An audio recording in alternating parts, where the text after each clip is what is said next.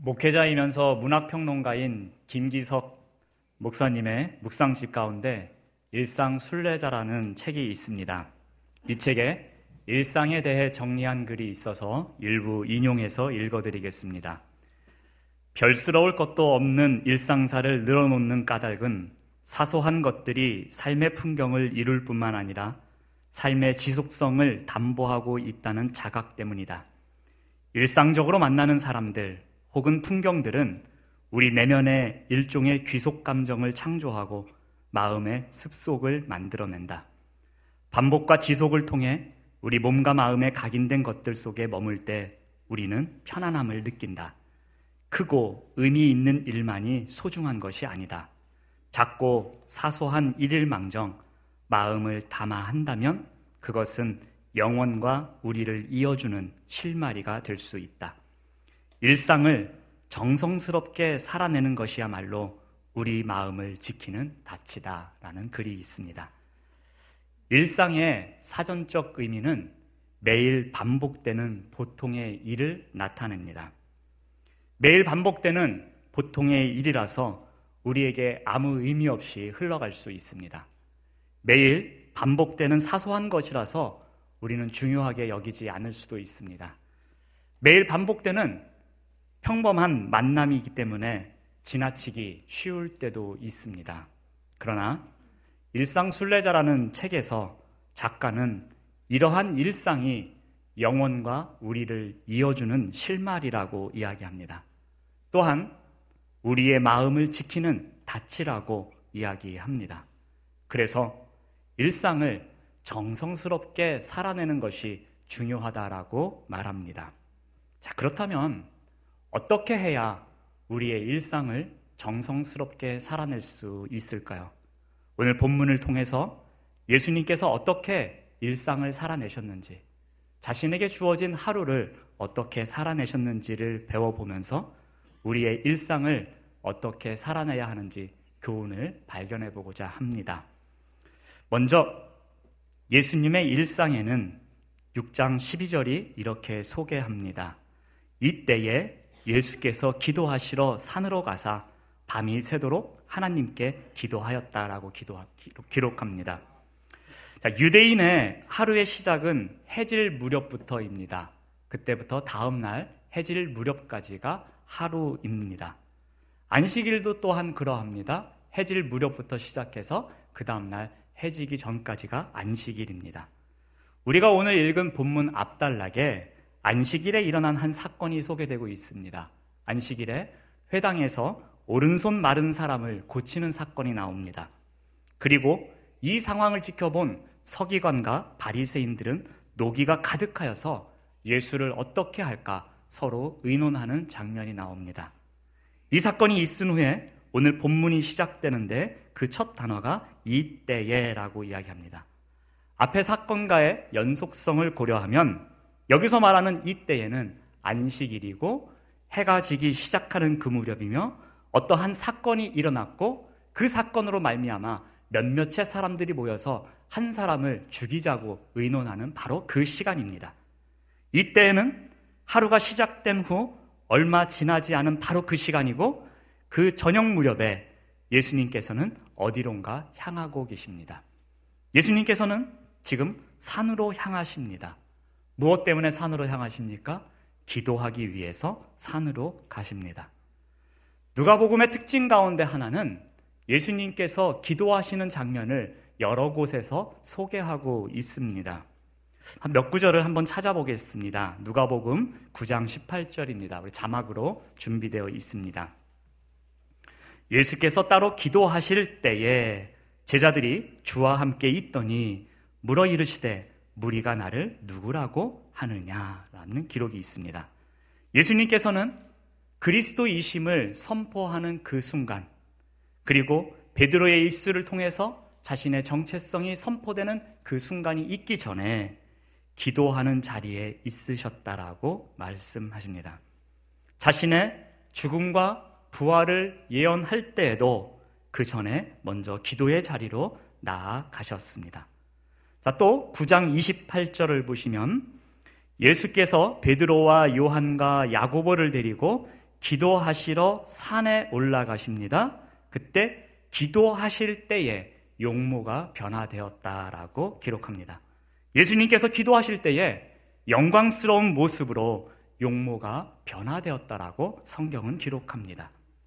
또 누가복음 11장 1절을 보시면 예수께서 한 곳에서 기도하시고 마치심에 제자 중 하나가 여짜오되 주여 요한이 자기 제자들에게 기도를 가르친 것 같이 우리에게도 가르쳐 주옵소서라고 합니다. 예수님께서는 제자들에게 기도를 가르쳐 주시기 전에도 본인이 기도의 자리에서 열심히 기도를 하신 어, 기록이 있습니다. 누가복음을 통해서 본 예수님의 기도는 하루의 일과 이면서 동시에 중요한 사역을 앞두고 항상 기도의 자리에 나아가시는 것을 볼 수 있습니다. 예수님께서 세례 받으시는 장면을 기록한 부분을 보면 그 특징이 더 드러납니다. 우리 3장 21절에서 22절입니다. 제가 읽어드리면 백성이 다 세례를 받을새 예수도 세례를 받으시고 기도하실 때에 하늘이 열리며 성령이 비둘기 같은 형체로 그의 위에 강림하시더니 하늘로부터 소리가 나기를 너는 내 사랑하는 아들이라 내가 너를 기뻐하노라 하시니라. 여기에 다른 복음서와는 달리 강조하는 부분이 있습니다. 이 부분을 알기 위해서 다른 복음서의 한 부분을 또 읽어드리겠습니다. 마가복음 1장 9절입니다. 똑같이 예수님께서 세례 받으시는 장면입니다. 그때에 예수께서 갈릴리 나사렛으로부터 와서 요단강에서 요한에게 세례를 받으시고 곧 물에서 올라오실세라고 기록합니다. 마가복음과 마태복음에 있는 예수님께서 세례를 받으시는 장면에는 기도하였다라는 표현이 없습니다. 그런데 누가복음에 나오는 예수님의 세례를 다루는 장면에서는 예수께서 세례를 받으실 때에 기도하셨다라고 기록하고 있습니다. 즉 세례와 기도를 연관 짓고 있습니다. 그런데 누가복음만이 유일하게 이것을 기록하면서 강조하는 이유가 있습니다. 그 이유는 누가복음 3장 21절을 다시 보시면 예수께서 세례를 받으시고 기도하실 때에 하늘이 열렸다라고 기록합니다. 즉 기도하는 그 시간에 하늘 문이 열리고 하나님의 음성이 들렸다라는 것입니다. 예수님께서는 기도하시는 가운데 너는 내 사랑하는 아들이다 라는 음성을 들으셨다라는 겁니다. 누가복음은 예수님께서 하나님의 사랑을 받고 있는 그 시간 그리고 하나님의 음성을 듣는 그 시간 하나님과 함께 하시는 그 시간이 모두 기도와 기도하는 어, 순간으로 강조하면서 표현하고 있습니다. 예수님의 일상에는 기도하는 시간이 있습니다. 예수님은 기도를 통해서 하루의 사역을 시작하십니다. 저녁부터 밤이 새도록 하나님께 기도하면서 하루를 시작하신 분이 바로 예수님이셨습니다. 예수님은 하루 중에 기도가 필요한 순간이면 언제든지 달려가셔서 무릎을 꿇고 기도하셨습니다. 중요한 순간에는 기도로 모든 것을 준비하셨습니다. 예수님은 기도를 통해 하나님과 대화하셨으며 기도를 통해 하나님의 음성을 들었고 기도를 통해 하나님의 사랑을 깨달았습니다. 예수님의 일상에서 기도는 빠질 수 없는 필수 항목입니다. 예수님의 하루는 기도와 깊은 연관이 있습니다. 예수님의 하루는 기도가 모든 일의 우선이었습니다. 기도는 예수님께 최상의 선택이었고 하나님과의 유일한 연결고리였습니다. 사랑하는 여러분, 우리의 일상 가운데는 무엇이 자리하고 있습니까? 우리의 일상 가운데 예수님처럼 기도하는 시간이 얼마나 자리 잡고 있습니까? 때로는 분주한 업무 때문에, 때로는 잡다한 생각 때문에, 때로는 TV나 인터넷 때문에 기도하는 시간이 일상의 구석으로 밀려나 있지 않나 생각해 봅니다. 그리스도인으로 살아가는 우리 일상에는 하나님께 기도하는 시간이 절대적으로 필요합니다. 하나님과 대화하는 그 시간이 우리 일상에서 우선이 되어야 되고 하나님과의 유일한 연결고리인 기도가 우리의 일상에서 빠질 수 없는 필수 항목이 되어야 합니다. 그러므로 예수님처럼 기도를 통해 하루를 시작합시다. 예수님처럼 기도를 통해 중요한 일을 결정합시다. 예수님처럼 기도를 통해 하나님의 사랑을 느끼는 일상이 우리의 삶에 가득하도록 살아갑시다. 다음으로 예수님의 일상에는 이러한 삶이 또 있습니다. 6장 13절입니다. 밝음에 그 제자들을 부르사 그 중에서 열두를 택하여 사도로 칭하였다라고 하십니다. 이제 시간이 많이 흘러서 날이 밝았다라고 합니다. 즉, 날이 어두워진 때로부터 한 12시간 정도의 시간이 지나서 아침이 되었으니까 하루의 절반이 지나간 때입니다. 이렇게 날이 밝자 예수님께서는 또 다른 일상을 만들어 가십니다. 예수님께서 자신의 일상을 만든 것은 소명을 위해서 살아가는 삶이었습니다. 예수님의 소명은 이 땅에서 하나님의 나라를 세우고 전파하는 일이 그분의 소명이셨습니다. 그래서 예수님께서는 하나님의 나라를 잘 보여주기 위해서 그 모델을 만들고 싶으셨습니다. 그래서 산으로 사람들을 부릅니다. 그 부른 사람들 중에서 소수의 사람들을 선택합니다. 그 중에서 12명을 선택해서 작지만 영향력 있는 공동체를 만듭니다.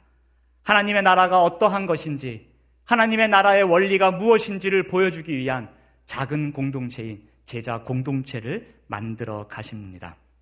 그 과정을 한번 잠깐 살펴보겠습니다. 마가복음 3장 13절에 이런 기록이 있습니다. 또 산에 오르사 자기가 원하는 자들을 부르시니 나온지라. 예수님께서는 이 12명을 부르실 때 그냥 부르시지 않았습니다. 마음에 원하는 자들을 부르셨다라고 기록합니다. 예수님께서는 주로 자신의 의지로 사람을 선택하는 일이 없었습니다. 많은 군중이 따라오는 대로 그들이 비난하는 대로, 그들이 모함하는 대로, 그들이 소리치는 대로 그냥 그들과 함께 섞이셨습니다. 그런데 이날은 예수님의 마음에 드는 사람들만 선택하셨다라고 기록합니다. 이 말은 예수님께서 무엇인가를 의도하시면서 주도적으로 공동체를 만들어 가기 위한 하나의 과정이었다라는 것입니다. 그 의도가 무엇이었냐면은 예수님께서 그 선택한 제자들의 명단을 보면 마테라는 사람과 셀롯이라는 시몬이라는 사람이 나옵니다. 마테는 로마 통치에 협력하는 세리 출신입니다. 그 당시 유대인들에게는 적대적인 관계를 가질 수밖에 없는 직업이었습니다. 셀롯인이라고 소개하는 시몬은 로마의 통치에 반대하는 열심당원 출신입니다. 이들은 지금까지 살아온 삶의 흔적으로 보면 도저히 작은 공동체에서는 함께 할 수 없는 사람들입니다. 이들 사이에는 도저히 허물 수 없는 막힌 담이 있어 보입니다. 그러나 예수님께서는 하나님의 나라의 원리를 갖고 제자 공동체를 만들어 가시는 소명을 다하시기 위해서 출신 성분이 다르고 아무리 추구하는 사상이 다르더라도 하나의 소명을 위해서 함께 할 수 있다라는 것을 이 작은 공동체를 통해서 보여주십니다. 예수님께서는 이러한 새로운 패러다임을 통해서 함께 할 수 없는 사람들이 함께 하는 공동체를 만듦으로 말미암아 서로의 사상이 달라도 하나님의 나라를 위해서 함께 할 수 있다는 공동체를 만듦으로 말미암아 소명을 위해서 하루하루 살아가는 삶을 보여주십니다. 예수님의 일상에는 소명을 이루기 위해 살아가는 삶이 있었습니다. 예수님은 소명을 위해 제자들을 부르시고 선택하십니다. 그리고 사도라고 칭하십니다. 그리고 그들이 예수님의 소명을 계속해서 이어갈 것이라는 기대를 가지십니다. 그리고 하나님의 나라의 원리를 가르치고 하나님의 나라를 세워가는 소명을 다해 가시면서 살아갑니다. 사랑하는 여러분, 우리의 일상에는 무엇이 존재하고 있습니까? 우리의 일상에는 소명을 위해 살아가는 시간이 얼마나 존재하고 있습니까? 우리가 그리스도인으로 살아가겠노라고? 우리가 하나님을 위해서 살아가겠노라고? 내가 이러한 모습, 저런 모습으로 살아가겠노라고? 나에게 주어진 소명을 다해 목숨을 지키, 목숨을 다해서 살아가겠노라고? 그렇게 다짐했던 우리의 소명이 얼마나 우리의 삶 가운데 녹아져 있습니까? 우리가 살아내는 일상은 예수님처럼 소명을 위해 살아가는 삶이 있어야 합니다. 소명대로 살아내기 위한 삶의 투쟁의 흔적이 있어야 합니다. 소명대로 살아내기 위한 고뇌의 자리에서 흘린 눈물도 있어야 합니다. 소명대로 살아내기 위한 열정이 있어야 합니다. 소명대로 살아내기 위한 땀도 있어야 합니다. 예수님처럼 소명을 위한 일상을 살아가는 우리 모두가 되시기를 바랍니다. 마지막으로 예수님의 일상에는 또 이런 것이 있었습니다. 누가복음 6장 17절에서 18절 말씀입니다. 예수께서 그들과 함께 내려오사 평지에 서시니 그 제자의 많은 무리와 예수의 말씀도 듣고 병 고침을 받으려고 유대 사방과 예루살렘과 두로와 시돈의 해안으로부터 온 많은 백성도 있더라.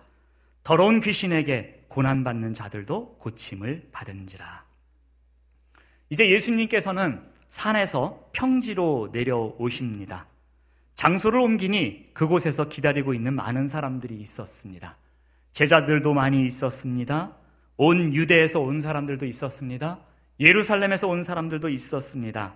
해안 지방인 두로와 시돈에서 온 사람들도 있었습니다.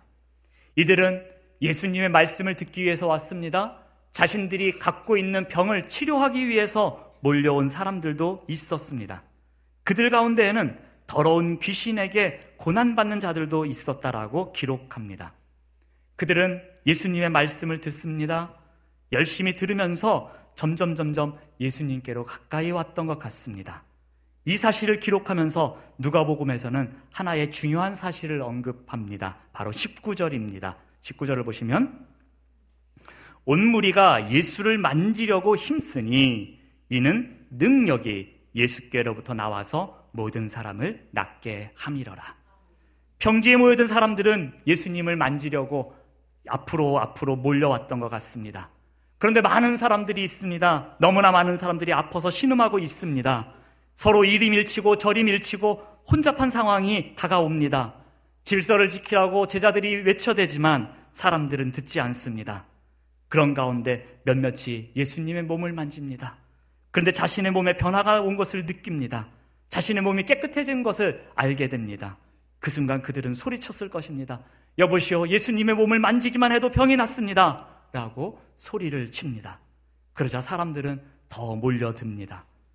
그렇지만 몰려드는 사람들은 왜 예수님의 몸을 만지기만 해도 병이 났는지 알지 못합니다. 그 이유를 그들은 알지 못합니다. 그 이유에 대해서 누가복음은 이렇게 기록합니다. 능력이 예수께로부터 나왔기 때문이라고 기록합니다. 즉 예수님께서는 하나님의 능력을 힘입어 사역하고 계십니다. 이러한 상황을 제자들은 지켜봅니다. 제자들은 하나님의 능력을 힘입어 사역하시는 예수님의 삶을 직접 눈으로 목격합니다.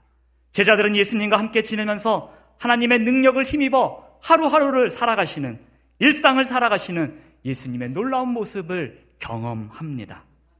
예수님께서는 이러한 현상을 목격하는 제자들에게 암묵적으로 선포하십니다. 너희들이 앞으로 나와 같이 하나님의 능력을 힘입어 살아가거라. 너희들이 앞으로 살아갈 하루하루가 나와 같이 하나님의 능력에 이끌려서 살아가거라. 너희들의 힘과 능력으로는 살아갈 수 없다. 나와 같이 하나님의 능력으로 살아가거라. 라면서 선포하십니다. 예수님의 일상에는 하나님의 능력을 힘입어 살아가는 삶이 있었습니다. 예수님께서는 평지에서 펼쳐진 사역을 통해 하나님이 능력이 함께하는 삶이 어떠한 것인지를 제자들에게 경험케 하시며 너희들도 앞으로 이렇게 살아가기를 가르치고 계십니다. 사랑하는 여러분, 우리의 일상 가운데는 무엇이 존재하고 있습니까? 우리의 일상 가운데 하나님의 능력이 존재하고 있습니까? 날마다 반복되는 일상 가운데 우리의 삶 가운데 하나님의 능력이 함께 합니까? 평범한 하루의 삶이지만 별 볼 일 없는 우리의 삶이지만 우리가 그리스도인으로 살아가고 있다면 예수님처럼 하나님의 능력이 나타나는 삶을 살아야 합니다. 예수님처럼 하나님의 능력으로 살아내는 우리의 일상이 되시기를 바랍니다. 우리가 살아가는 하루하루는 하찮은 것처럼 보입니다.